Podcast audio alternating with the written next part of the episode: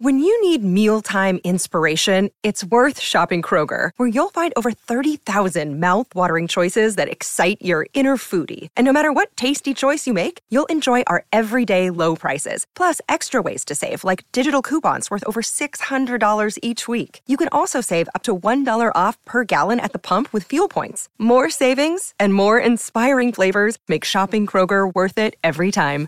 Kroger, fresh for everyone. Fuel restrictions apply. Uh, I'll tell you, there's a double challenge for me here in, in this country. Uh, one is for New Zealand football to somehow cash in on that. Um, I, I, think that is a, a, an immediate challenge for them. But there's also a challenge, too, for people who are in charge of events at stadia throughout this country to match the kind of uh, impressive uh, invitation, I guess, and deliverance that FIFA came up with.